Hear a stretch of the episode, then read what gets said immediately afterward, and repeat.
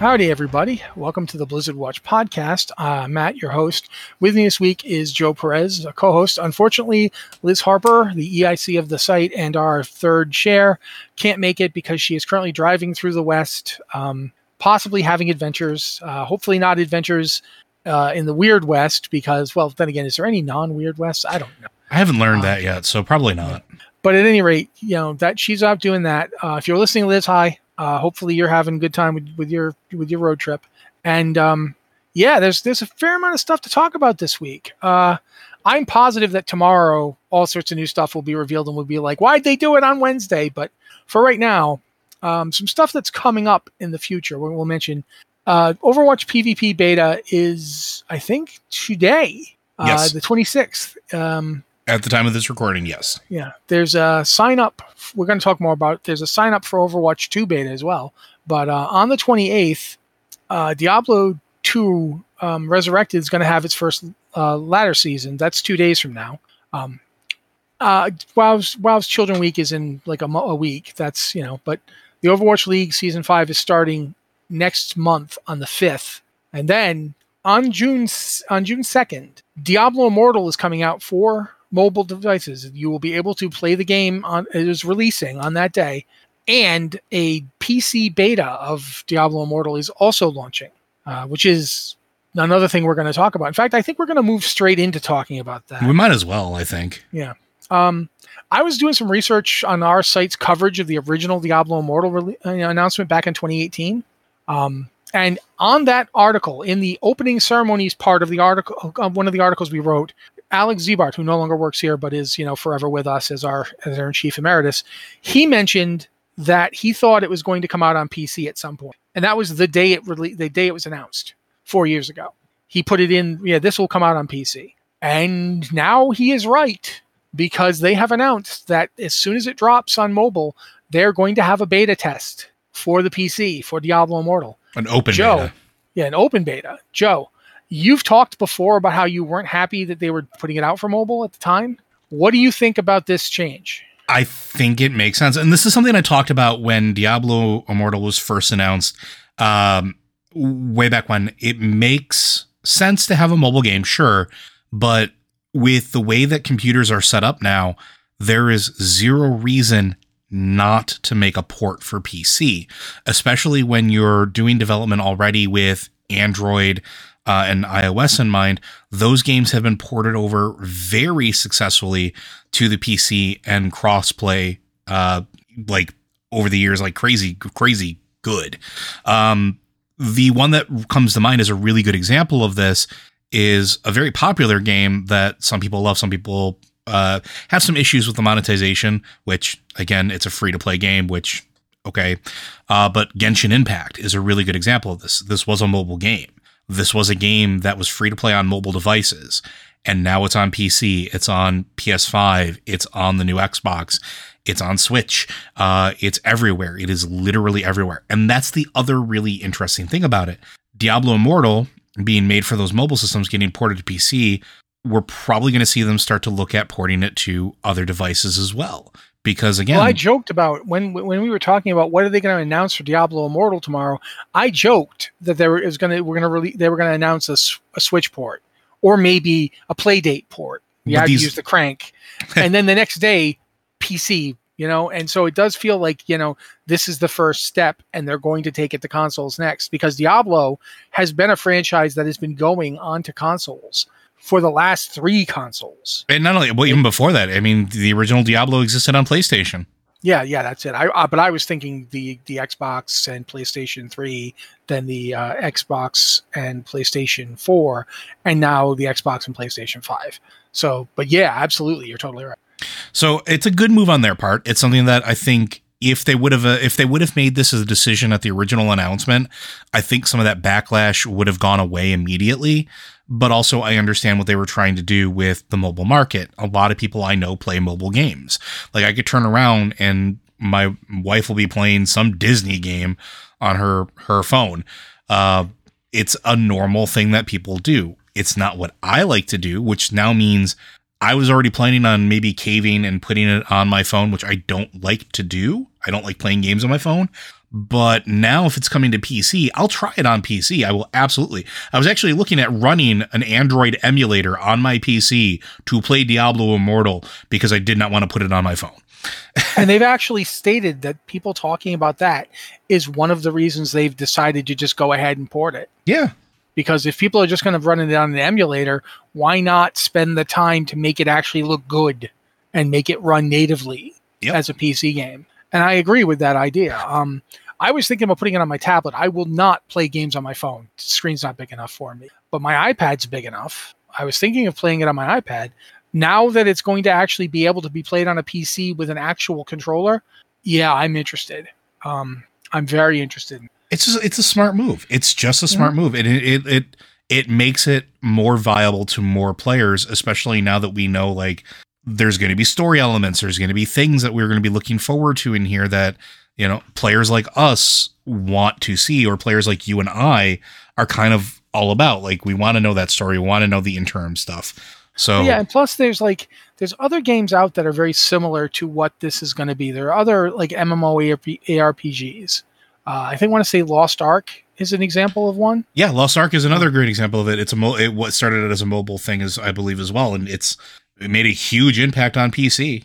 Yeah, and um, it, it just makes sense to have to to make sure you've got the Diablo audience that, that you already have interested in this game. I mean, there's no reason to make a game that's not for the main. You know what I'm saying? Like the Diablo audience is out there. You might as well get them too. Yeah, I mean, uh, and so. you're getting people that normally wouldn't have done it this way too. Um, mm-hmm. And again, I want to make sure that I'm perfectly clear. I have nothing against mobile gaming on phones.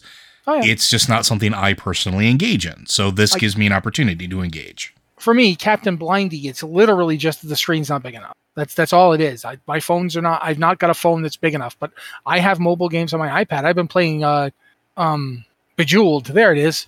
There's a word. Um, I've, I've been playing Bejeweled on my iPad all week since two weeks now. Um, and I love it. I like having like that game on my iPad so I can play it when I can't play something else. Uh, but I don't. I don't like using phones. Just and, too small. And speaking of mobile games finding their way to PC, there was a, literally a dungeon crawling game that just released, and I can't remember the name of it, but its entire interface for doing combat or anything is Peggle. Hmm. And it is absolutely fascinating. Peggle, the game that started as a mobile game and like has been around forever, is now being used as a primary interface for a PC game. So like mo- they have their place. They, they definitely do. Uh, so I just thought that was an interesting thing to throw in there. Now Diablo Immortal can join the ranks of Peggle. Uh, but while we're talking about Diablo, um, another thing they announced the, the the the thing the reason we have some news this week is because uh, Activision Blizzard had their earnings call uh, this month. They actually this week, and uh, one of the things they announced was that Diablo Four is in full uh, entire company internal testing. Like it's it's everybody now. It's not just the Diablo team in house. It's everybody at Blizzard is, has got access and is testing, which is a step along the road to the friends and family that usually comes next. Mm-hmm, mm-hmm. Um, so we were estimating. I wrote the post originally saying this game's probably not coming out till 2024 at this point. Don't get too excited. But if they're already in in, in internal testing, that means friends and family is probably within a couple months, if not and, sooner. Yeah, if not sooner. And then if friends and family has been a couple months, then after friends and family is the closed beta. Mm-hmm. And after the closed beta is the open beta. And after the open beta is release. So they could theoretically release this game in either 2022 or more likely 2023. My thought is that if they release it in 2022, it's going to be on December 31st because that's when the original Diablo launched on December 31st. That would be a hell of a deep cut, and I'm here for it. Yeah. If it doesn't launch in 2022, then the next most likely candidate is in June of 2023 because Diablo 2 launched in June. Mm-hmm. If it's not that, then it will be December 31st, 2023. And that is the one I think is the most likely target for them to hit. But I was originally thinking 2024 because, like, I'll just say it. They lost their lead designer and their you know project director. Both are gone. Um, they had to replace them. Usually, that means a game gets stripped down again, goes back to the drawing board a bit because the new people coming in have new ideas. But apparently, that didn't happen. Or if it did happen, it happened really effectively. Like they did it efficiently and, and got it out of the way quickly. Because to have the entire the, the game cross the company in internal testing means they have not a final build, but a build that contains everything they want to test. And that means that the game is probably in some form of completion. Not like when I say completion, I don't mean it's done. Playable, I'm not saying- polished. Yeah, but more importantly, the narrative is likely there. It may not be like there may be a place where it's like this will be replaced with this, you know, cutscene goes here or this quest not here yet. But the game is in a state where they can benefit from having people who don't work on the team test it. And that's a big step forward. What do you think about this? How is it like? Are you surprised that they managed to get it here? Yes and no. So this partially confirms a weird random thought I had a long time ago. I think I mentioned it on the podcast, but like I think nobody paid attention to it and I don't blame them because it was a horrible, horrible tech nerd thing. This makes me feel like they moved to an agile production pipeline. Um, which means that when you start working on stuff, you have like runway points. And so you can actually allocate resources in a consistent manner for projects to keep something on point. What that also means is if they would have had to go back and rechange anything, or if they wanted to change anything, that they would essentially allocate the points specifically to do that parallel to everything else they were working on to keep production moving along. So I'm actually kind of excited to see that. Um, and I think that's really good. It means that they've recovered, especially for Diablo 4, which we now know is a game that has been stripped down and reworked and uh, started over multiple times, even before the recent hardships. So, like the like fact- every Diablo game that's ever come out. like every Diablo game that has ever come out. Um, so it's I'm excited. It's a little bit earlier than I anticipated, and I'm really keen to see how quickly it moves through this because, like you pointed out, if they've released it to everybody internally and people internally are playing it, which means they can give their feedback.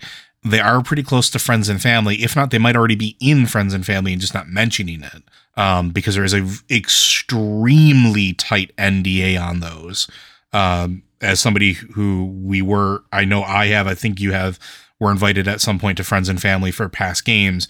You cannot talk about it at all. Period. Right, shut up. Yeah. Right. And so Unless they might already tell be you there. it's okay to stream it, which Yeah. sometimes they will do. Yeah. But otherwise, yeah, you don't talk about this. So they might already be at that point and they might already be moving forward. And we're going to, I think we're going to see that beta happen relatively quickly because that's where they're going to get a lot more valuable information for like a wider player base uh, of people that aren't technically in the know or aren't invested internally.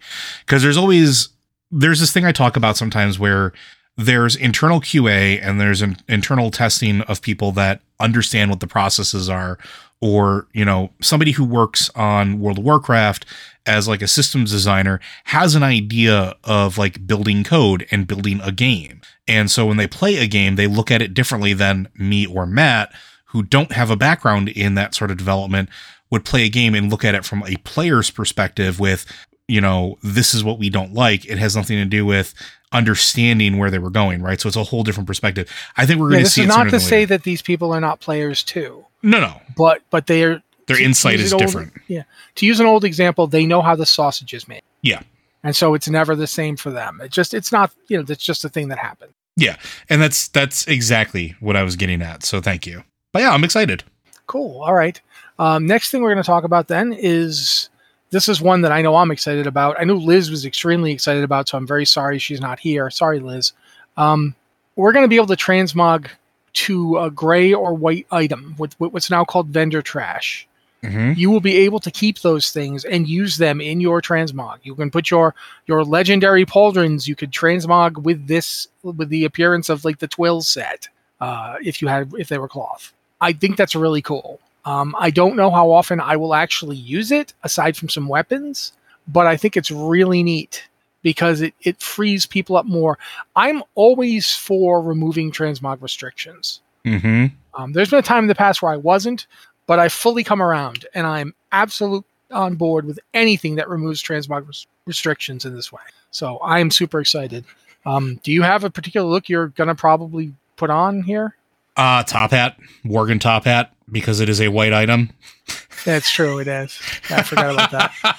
There's a bunch of the Defias mask comes to mind for me. For any leather wearers, you know, I actually think the Defias mask might be cloth, but it's it's a white item, so you can't use it in transmog.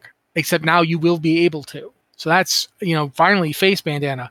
Um, I believe there was a similar looking item that dropped in in Burning Crusade off of mobs in the Draenei starting area that was actually green that people used to farm for like crazy because it was transmoggable. And now you'll be able to use the Defias uh, mask. So that's that's great in my opinion. That's the one I'm thinking I'm going to go for. It is always good whenever they are removing restrictions. The less restrictions there are, the better it is. So, I mean, I I'm always for this 100%. Yeah, and the last thing we're going to talk about before we move on to questions and stuff is uh, the Overwatch 2 beta has signups that are starting tomorrow. So, like, if you want to be in the Overwatch 2 beta, Blizzard's got signups right now. Like, not as you're listening to this, unless you're listening to it live. If you're listening to it live tomorrow, if you're listening to it recorded, either they already started happening because this usually comes out a few days after. So, yeah, you may have already missed it, but if you're listening live, go, go, go sign up if you're interested. Um, I get motion sick when I play Overwatch, so I'll probably sign up, see if I get in, see if I can play the game now without getting motion sick, and if I can't, well, unfortunately, I can't. But that's still, in my opinion, pretty cool that the signups are going. Overwatch 2 is making a lot of strides out of nowhere. Yeah, it does feel like it kind of came out of nowhere, right? Like we didn't hear anything about it for a very long time, and suddenly the PvP PvE split. We've going live with uh, Overwatch. Uh, the the Overwatch League season is going to have the new edition, and now we're going to start testing it today. It's like testing right now. Overwatch PvP is testing right now. Um, and then the beta sign up for Overwatch 2 is like, okay, uh, you guys have been working this whole time. Apparently, it's it's good to know. Finally, um, I'm interested just because it feels like Overwatch is in a place where it had it's going to either evolve and change into something new and really cool, or it's kind of in trouble. I don't know how you feel about that. Maybe you feel different. I was excited for Overwatch 2, not for PvP stuff. What I really want is I want the single player uh, or multiplayer campaign mode where it's the story, it's co-op. Uh, that's I don't know if that's still happening. I don't know if they they haven't really even talked about that. If I recently have they? They talked about splitting it, and then they said it, it would be later. I don't recall what they said it was going to be. Yeah, so I'm looking forward to that. As far as the regular side goes, not it, it's going to it's going to be good for people who play it pretty religiously or regularly. Uh, people who enjoy it, it sounds like it's going to be a good fun time, especially with the way they're changing the meta up. But yeah, I'm I'm gonna wait. I'm waiting for the story mode. It's interesting because um, one of the bigger competitors for Overwatch is Apexis Legends.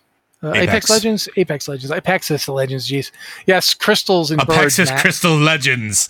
Yeah, but Apex Legends is one of WoW's biggest competitors, it, and it has stuff that that Overwatch 2 is going to be copying, and Valorant um, like, as well. Like, yeah, eh, Valorant. I just, I'm sorry, Valorant is, but it just Apex Legends. The reason I'm bringing Apex Legends up though is because Apex Legends is by Respawn. Yep. The same folks who made Titanfall and Titanfall 2. Titanfall was very much like Overwatch in that it just came out and it was basically just just multiplayer. It was just multiplayer fighting in big robots. But Titanwatch Titanfall 2 had and had a story mode. And it was a really good story mode. Um, it was a fast story mode. Like it, it was maybe 20 hours total. I, I think it was less than that, but yeah, it was quick. Uh, I didn't. I took 20 hours to do it, so whatever. Um, I guess I'm slow, but nevertheless, it was it was good. It was it was pretty quick. Uh, but it had a lot of stuff. Like it taught you how to play. Like if you wanted to then go play Titanfall 2's at multiplayer, you would know how from the single player. And it had a weird time travel, you know, section. I just remember thinking like Respawn's done a lot of good stuff since, but I've, that Titanfall 2 story mode that to me is what Overwatch should be really looking for. That should be what Overwatch 2 looks to do. And then they should release more stuff later. Like constantly release whenever they do an event, there should be some story content. Does that make sense? Yeah. That's what I think their model should be. I don't know what their model is. I have no idea what they're going to do for story stuff. Um, but I really hope that they look, they, they take a nice look at what Respawn did with Titanfall 2 and then they steal it. Steal it hard, Blizzard steal it so hard. It make everybody be inside sudden giant D.Va robots. That's fine. D.Va's battle suit now starts talking to her. And when she blows it up on people, there's a sad moment where it's like, I will always remember you, D.Va. That robot made me cry. Dang it. Did you did you play that story I did. mode? Yeah. Yeah. That robot, seriously, there's the part where you're falling to your death and the robot saves you. And you're like, You're a good guy, BT. Oh. Ah. Anyway, yes. Very good story mode. You definitely steal it. Um, but I think that's basically it for the uh, various top stories. Um, yeah, I'm not seeing anything else.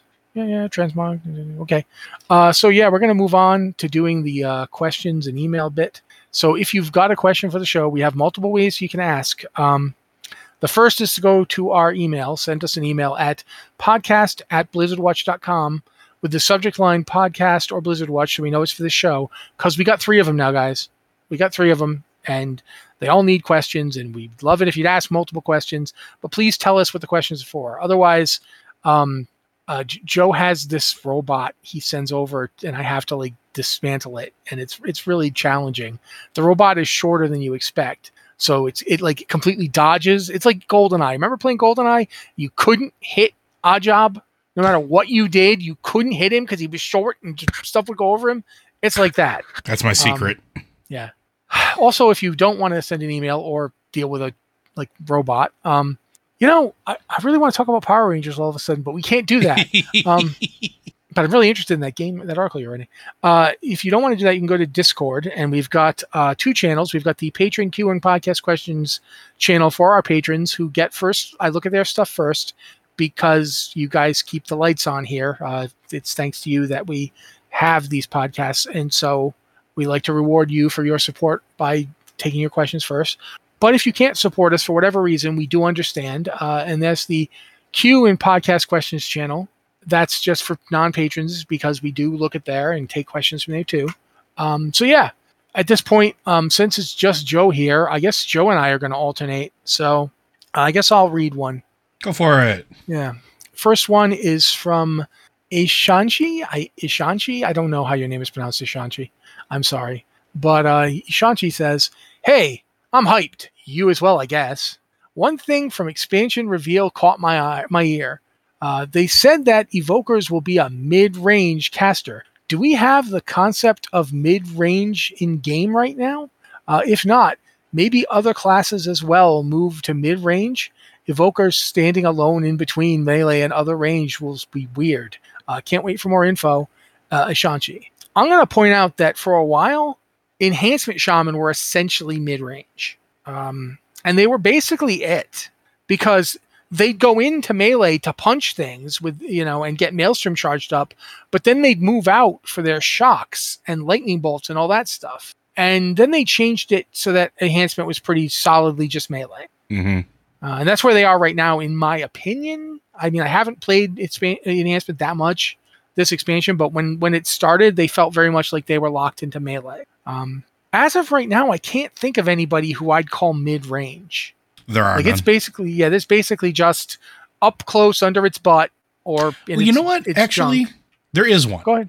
Paladins. Feral druids actually have an ability to melee at a ridiculous range.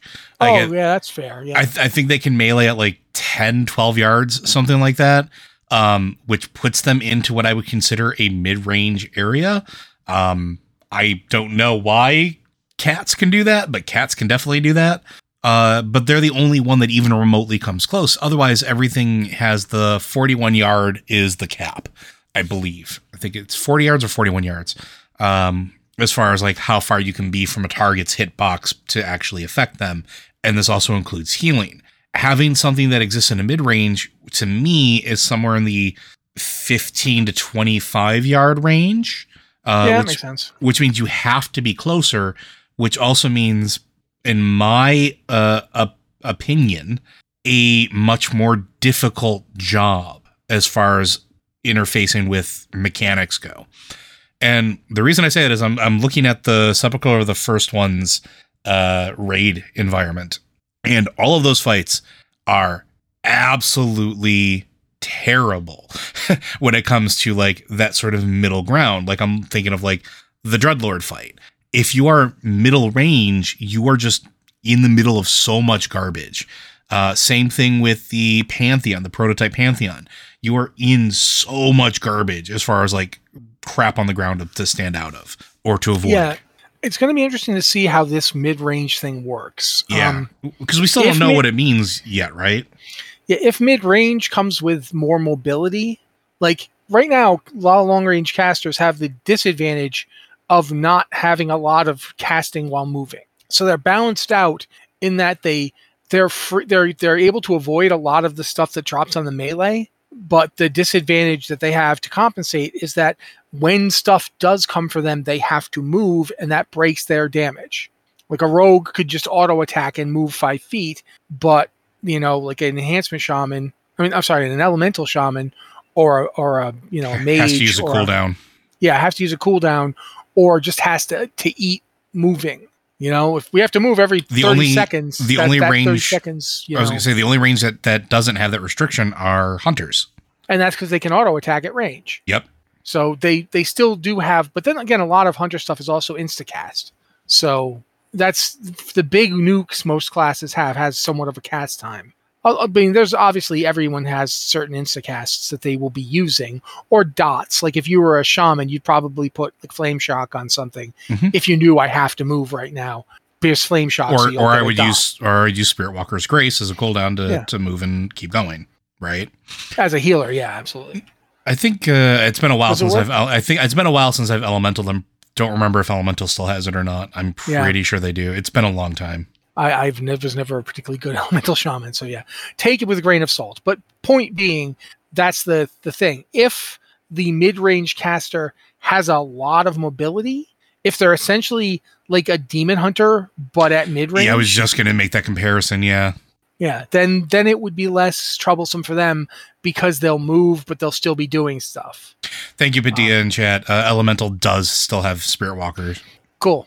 So uh, and there's there's like I I honestly I want to see what the evoker does because it feels like the evoker has a lot of similarities with uh, shaman in that they're calling elemental forces but they're calling them from a draconic perspective rather than like a shaman's perspective.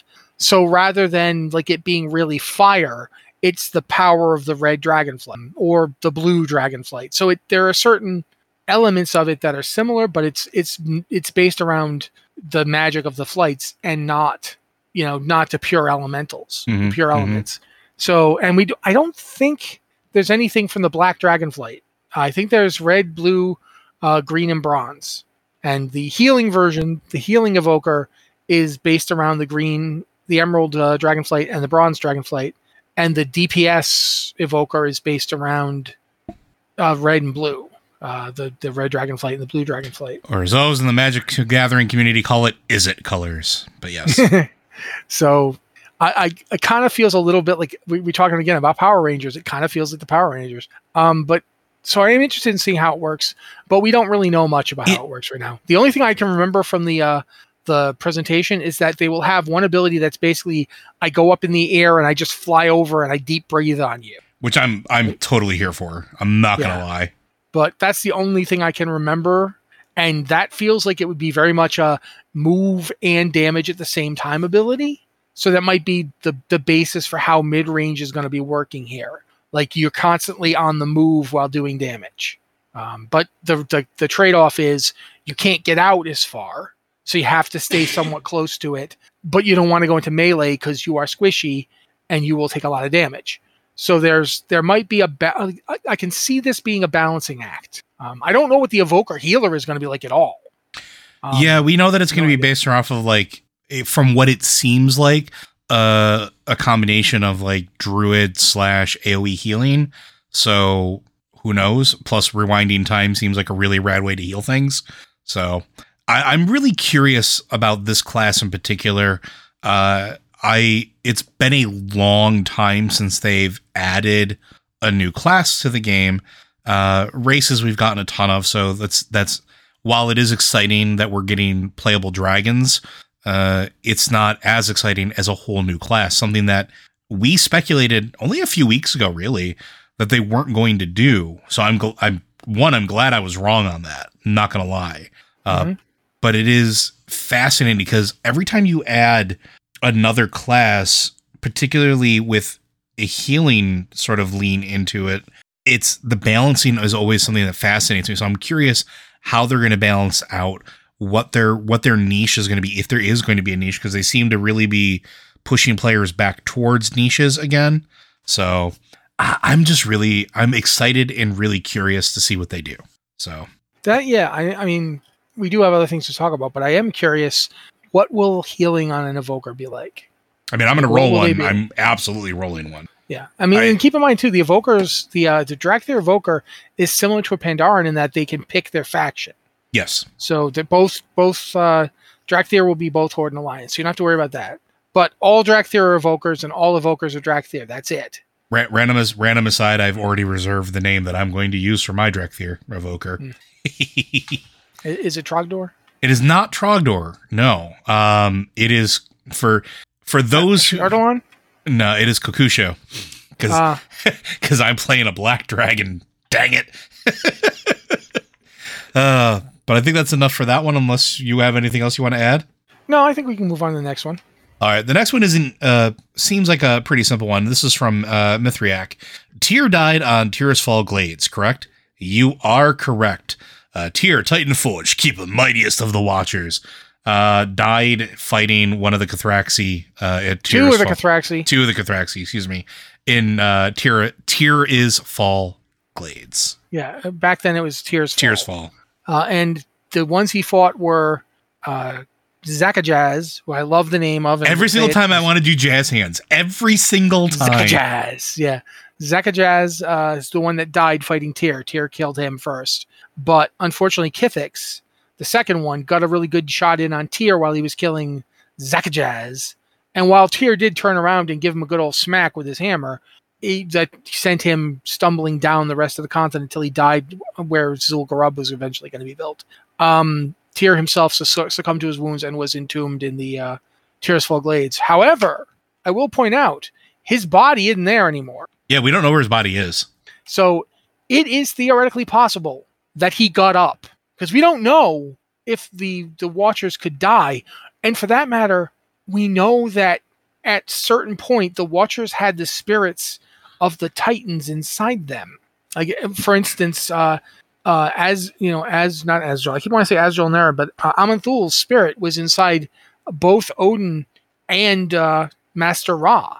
Like it had it had gone into them, and and Ra pulled it out of himself and put it inside the waters of the um, Vale of Eternal Blossoms, and eventually it reconstituted, and we saw it in Antorus. We don't know how it got there, so it's possible that Tyr got up because he had the spirit of a of a Titan inside of him, and therefore couldn't really die. We don't know. It is. I've been thinking about this ever since we've seen the cinematic with that guy that everybody keeps saying is Tyr. And at first I was like, no, it can't be Tyr. Tyr died in Tyr's Fall. But I'm like, wait a minute. How do I know for sure he stayed dead? Anyway, I just thought I would do that to to both myself and Joe. Yeah, now now this is that silence you hear is like pieces falling, uh, like you're pouring out the bin of Legos. Yeah. I I'm really curious too because like I've I've been wondering since Legion where the heck his body is. Is it there? Mm, it would be interesting though because the Dragon Isles had been cut off, so it couldn't really be him. Except least- it could because Tyr died before the Sundering. do you think they took his body back? Because we saw it Or That- it got up and went back. because that person we see closing off the Dragon Isles, hmm right? Like so, I, But I that know. happens. The clo- uh, the Dragon Isles are closed off after the Sundering True. because they're not islands before that. They only become the Dragon Isles when they get blown up. What if you know? What if we're we're going back to Uldaman, right? Yeah.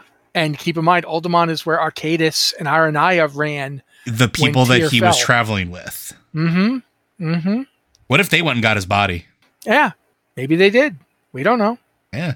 Well, I, I don't know if that answers your question besides the affirmative, but yeah, lots of things to talk about there. Uh, but I think that's going to do it for that one. Matt, do you want to do the next one? Sure, I'll give it a shot. Uh, this one is from Jack Jack. Um, I don't know. Every time Jack Jack, every time I see her name, I think of uh, the John Carter's books. See, I always think Which, of by the uh, way, I always think of Jack Jack from the, the from the uh, uh, Incredibles. Jack Jack. I think of, of Jeddak. Uh, you know, like the Jeddaks from from uh, the John Carter stories. I'm going to also, just as a subtitle here, the John Carter stories are written with an extremely racist point of view in them. That doesn't mean they're not good to read, they're not fun stories, but do be aware of that.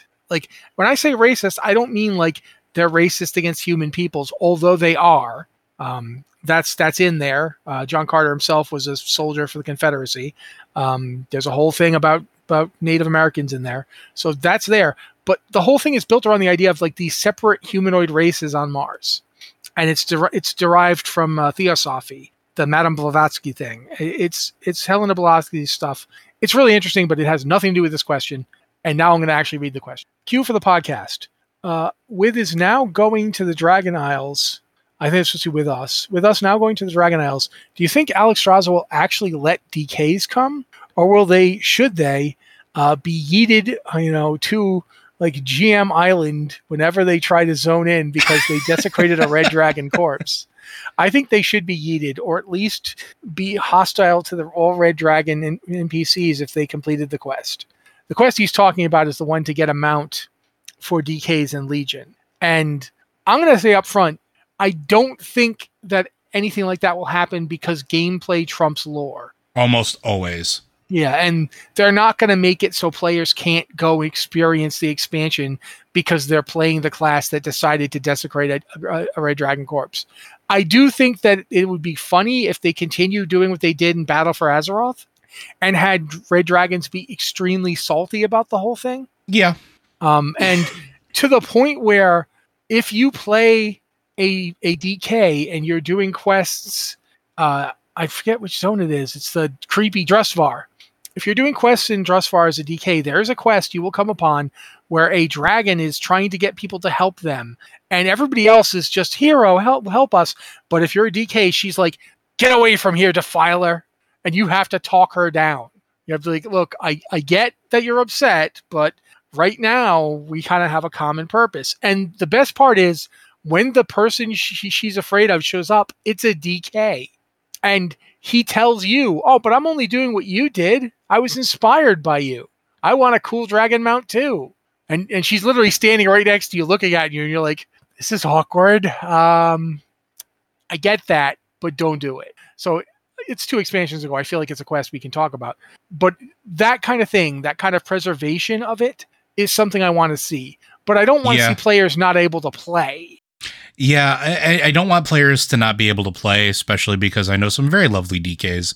Uh, but I would like to see some continuation of of the knowledge of what DKs did, even at the end of Shadowlands. Like even knowing what what DKs were doing, even knowing what we were doing, you know, I'd like that to be not okay, right? And that's fine. Like having we talk about this a lot. Things being complicated and messy isn't necessarily a bad thing.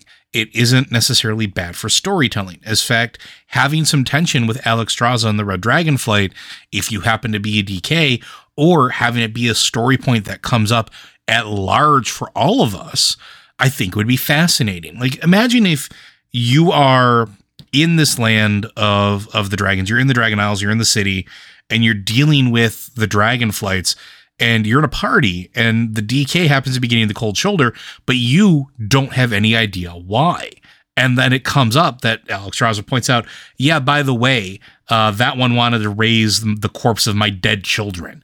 Like that gets messy and complicated really, really quickly because, like, yeah, and, and it, it and then the paladin in your party is like, they tried to do that to, to Tirion. yeah, and they tried to do that to Tirion. Uh, but like you could have those moments where it spills over. But yes, I don't want them getting yeeted. I don't. Yeah. I don't want anything that prevents somebody from playing or participating. Uh, it was the same way. Like even if you chose to be a Sylvanas loyalist or a dissenter, you still played. You still had interactions, and it did have payoff even in the last few weeks. Like those were good. Those were good things. Um, having effect that carries through with you, always going to be a good thing. That's what I would like to see. And Alex Alexstrasza has every right to be be angry. She lost her sister. Her kids are being defiled. She she can't even have kids anymore. Like, and now we maybe start making up for that a little bit because now we're at a point where like DK can make some atonement for it. Right? Like we're helping Mm-hmm. we're helping reclaim the Dragon Isles. We're helping get some of their homeland back. We might be helping power them back up so they can maybe have babies again. Like I would love to see at some point Bolvar comes back and Bolvar goes to Alexstrasza and is like, I'm really sorry uh, when I was the death the, the uh, Lich King that I had them desecrate your kids' bodies. I was a bit upset about the thing where you cursed me with flaming death that will never die. My bad. Shouldn't have taken it personally. Can we just let this go? And Alexstrasza being like, no. I don't know. I, I just think that would Yeah. be great. yeah, no, I think it would be great. Again, messy and complicated. hmm Uh, but I think we can move on to the next one. Yeah. Next Uh, one's you, I think. Yep, this one comes from Tendo. Will games like Hearthstone, Diablo Immortal, and other mobile games be added to the Nintendo Store for the Switch? I honestly prefer a lot of games on Switch versus mobile. Uh, I think there's a really good possibility about it. We talked about it a little bit earlier, but I think there's a really good possibility of starting to see those types of games being ported over to the Switch, especially if players are asking for it. Like, we if know that Di- Diablo 2 Resurrected is on the Switch, isn't it? is it? I don't know. I'm gonna look it up. You, you talk for a minute. I'm gonna look. Okay. I'm talking. Yes, or no, I'm sorry. Uh, I think that you're right in that it is cool to have them on the Switch versus a mobile device. I think the Switch is more engineered as a gaming console first, and its mobility is certainly there and It certainly is. part of it it. is on the Switch, by the way. Yeah, I knew Overwatch was, uh, but I didn't know if uh, Diablo had made it over. Diablo three is so Diablo two. I wasn't sure if it had made it or not, but yeah, it has. That I think that's cool. I would like to see more of that. Um, they've got like a year before they're finally owned by Microsoft and things get complicated. Well, Um, even even it's not even that complicated and we talked about this and this is actually a spin-off question uh, that i don't think anybody's asked i don't think you're going to start seeing uh, these games disappearing from other consoles when they're owned as a subsidiary of microsoft uh, because probably that's, not. No. that's money on the table Yeah, absolutely. And I think that Microsoft has shown a very much more of a willingness to have their games on other proprietary systems than those other systems are for them, if that makes sense. Like I've seen games that I know are on the PlayStation on my Xbox. The Xbox does not care as much. Um, they the Microsoft gaming would rather sell you the game, whether or not you're going to be playing it on the, the PS5 or the Switch or what have you. I think it's probably going to still be on the Switch, especially for games like Diablo, which really works well on a console and works really well on a mobile console. Because then you can play it like on you know your bus ride or what have you. Don't play it while you're driving, please. Please don't. Road rage is a real thing. Do not play D- Diablo while driving a car. But while Uh. riding in a car, sure, go for it. but also I'm, I'm one thing i will say is to bring it back to the question i'm actually am really surprised that hearthstone hasn't made it to the switch yet and i'm yeah, not that is kind of weird. and I'm not sure why because there's tons of other like card centric games on there. Uh, I think even like Slay the Spire is on there. There's it would be f- I think to their benefit to maybe put it on there, even if it is free to play. The only thing that I could think of that might be putting it uh, at a like maybe a disadvantage is monetization through Nintendo Store because everything you purchase goes to the Nintendo shop. So if you have a, a free to play game that has in game purchases, your purchases are managed not inside the game, but they're mm, purchased through the Nintendo eShop. So if you are buying packs of cards or expansions, that might be the complication. That might be why we haven't seen it on there yet. That might also be why Immortal doesn't go there. Maybe. Because Immortal's monetization is also going to be along those lines. I mean, there's there's a possibility of that. We'll see, and I think it's and I think it is that free to play sector that is the the I don't want to say the gray area, but it's the coin toss, right? Like it's it could keep it from going there, it could make it go there. There could be a version of it that you purchase uh, that comes with X amount of stuff up front uh, that you then get to play. Like League, of, Yeah. like League of Legends used to do that, right? So League of Legends has always been a free to play game, but back in ye olden days, when you still went to like brick and mortar stores to buy video games, despite the fact that League of Legends was a online only game that you downloaded and free to play, you could actually spend money on a card, and it came in like a little box and everything else, like you you would expect like a game to come in, and that would give you access to like all of the champions, a bunch of skins, and a bunch of other stuff. But it did this monetization outside of anything else. so that you didn't even have to spend your money through the Riot interface. Like you just did it at a brick and mortar store. Yeah, it was basically how GameStop could sell you League of Legends stuff. Yeah, because the game was still free to play. There is also the possibility that they do something similar, maybe with Diablo Immortal, if there's enough since of a DI reason. there. is going to PC, and I'm sorry I'm yawning, but uh, since DI is going to PC, there is a possibility. Yeah. Yeah. And I mean, it's also something that voice your if it's something you want, make sure you let them know. That's hey, I would be interested in this being here. Like, you know, that's constructive criticism. That's constructive feedback, right? Like, there you go.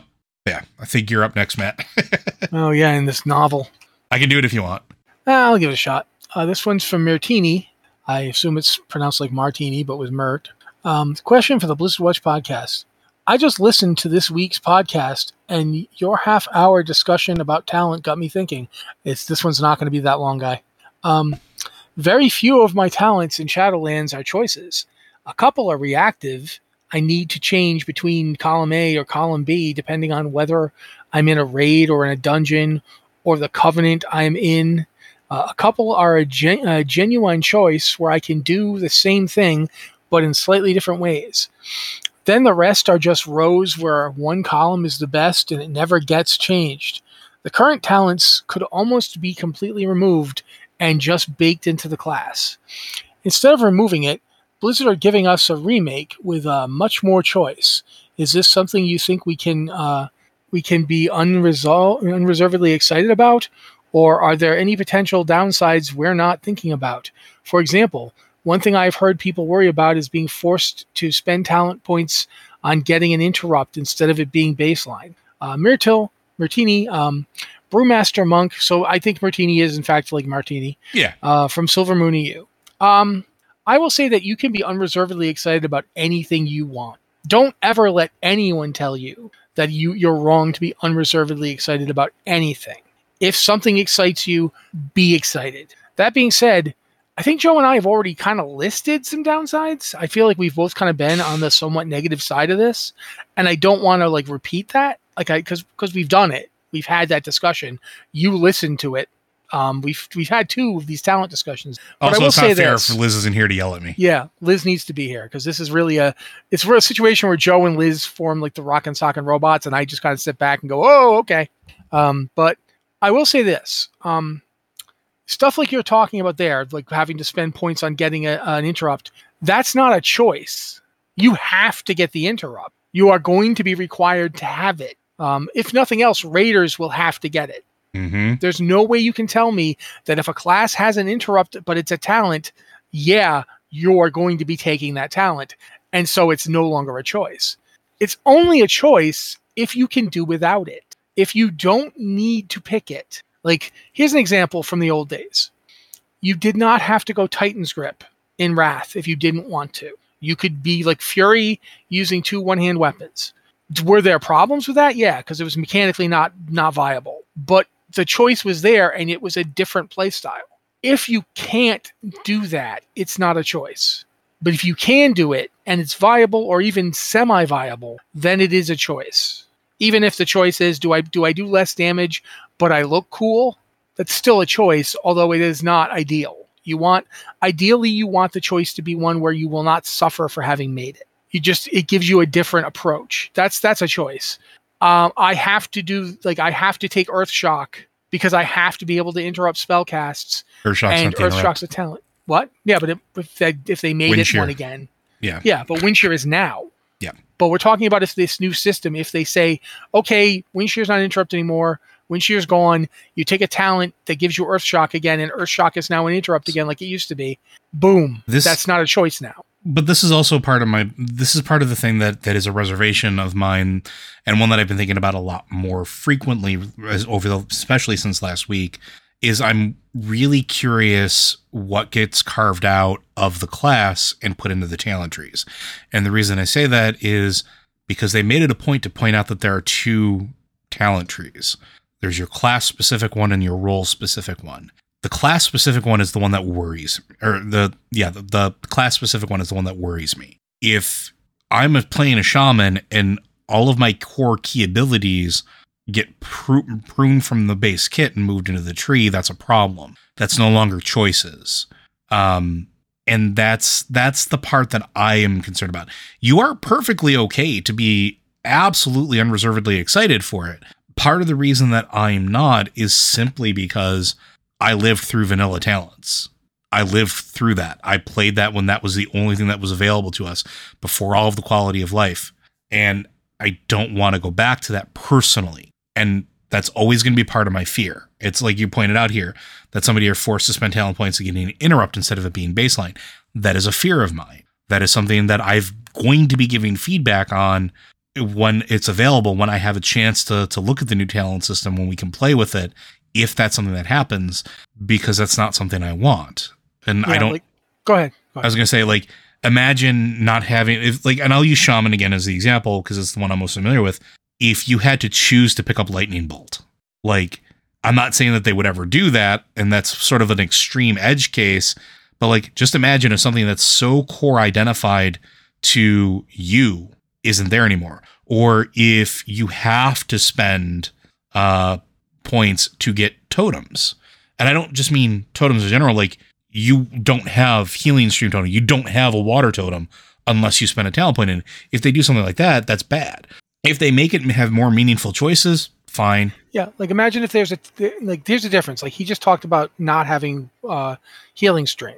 Now imagine if you could take a talent and this talent there's two there's two or three different talents that you can pick. You can't get all of them because they're too far down the tree. But one of them turns your healing stream into a combination healing stream mana stream. Another turns your healing stream into a cooldown where you drop it and it does a big damage reduction shield or something. The third one makes your healing stream rege- you know not only does your healing stream heal people it also puts a heal over time on them and every time it ticks it refreshes the heal over time these are That- different approaches to how healing stream works But it, it changes the item. It doesn't replace Yeah. it or right? it doesn't mean yeah you don't have to take any of them you could theoretically say no i don't want any of that and you'd still have healing stream but now you got these options that change the way healing stream works and that would affect the way you heal with it. And that I would be on board with, like stuff yeah like that. If if you were if the if the talent trees wind up being things that do augmentation to your core abilities, then I'm fine. If like gives you- imagine you know, imagine like for if using warriors as an example here imagine if you have like t- titan's grip is a talent that you have. So you have to go down and take titan's grip to get dual wielding two-handed weapons that's fine because if you don't go down and take it you can have you know you'll be single-minded fury and you'll just do that but what if there's a talent that turns you into a two-handed weapon and shield tank but that's you know you can still tank without it but now you want to have titan's grip while tanking there's a talent for that. It's like the, the one that Crusaders get in Diablo. That is a cool choice that doesn't automatically, it's not a must have, but it is cool. That kind of thing. Stuff that makes the things you have better or different in a way that will change your playstyle that gives you a choice. But say you just say, okay, shield wall is now a talent. Well, I'm a tank. I, I have to have shield wall. I, I can't not have my big cooldown. yeah, I can't. It's So- like I can't. I can't not have healing tide totem. Yeah. I can't not have spirit link totem. Like these are things that are just core to to my identity as a healer. if you if you get rid of them entirely, that's one thing. I mean, we'll we'll adapt, we'll learn how to do. But having them still be in the game, but behind a thirty point talent investment, and there's two of them, and you obviously can't have both. Like, which this isn't a spoilers? That's how it used to be, by the way. Oh yeah, totally. But it's like it's not a choice anymore. It's like I must go as far down the healing as I can to get these things. So uh so long viability in other ways because I don't have a choice here. So that's that's something that I think we can we can talk about being a possible downside that I think not everyone's thinking about. I I do think there's a bit of nostalgia and a bit of wow we're going we're going back to the lenses. to. Yeah, I, I do think that that's there to a degree. Um, a lot of people who play WoW Classic think that because stuff worked works the way they like in WoW Classic, that it would work in the modern game, and the modern game should be more like WoW Classic. And I don't think that's true. Um, but we'll see. Uh, the talent system is coming. We'll see what they do. Yep. Uh, but at this point, I think we got to wrap it up. Yeah, that's gonna. I think that's gonna be it for us today. So, Blizzard Watch is made possible due to the generous contributions at Patreon.com/slash Blizzard Watch. Your continued support means this podcast signing community is able to thrive and grow. Blizzard Watch supporters enjoy exclusive benefits like early access to the podcast, better chance at having your question answered on our podcast or the queue, and an ads free site experience. Oh, Joe, can you do the other thing that you do? Absolutely. And as one final reminder, folks, those of us at Blizzard Watch still continue to stand with the employees of Activision Blizzard as well as the game industry at large as they work to demand change for a better tomorrow and a safer work environment. Absolutely. Um, thank you again for, for doing that. You did it on Lore Watch the other day. I'm like, I've got to make him do that on the other main show. um, uh, yeah, this has been the Blizzard Watch podcast. Uh, for Liz, who was not here this week, and we're all really sorry about that um, because we could have had much more. We could still be talking about talents if Liz was here. Um, and I'm trying really hard to be constructive about this. I really no, am. I know, I know, and I appreciate it. Um, but you know, Liz, next week, we've got some stuff to talk about. Uh, but thank you uh, for on behalf of myself and of course Joe. Thank you for being the rock as always, Joe. I am the not rock. literally, yeah, not literally. You're not, but you are like you're like our Stony Danza. You are the Stony Danza of this. Podcast. And I as, and for those of you at home, we I was robbed. Stony Danza is absolutely what I'm going to call that guy forever. I'm actually calling him Stony Halinka, but anyway, thank you guys for being here. Thank you for uh, listening to the show with us. This has been the Blizzard Watch podcast. If you've got a question for the podcast, you can email us at podcast at blizzardwatch.com or use our Discord channels, uh, Patron and Q questions channel, or just Q and podcast questions channel. Uh, we appreciate everything you do to support us, everything you do to make this show possible. And uh, thank you guys so much. Uh, we'll be back next week.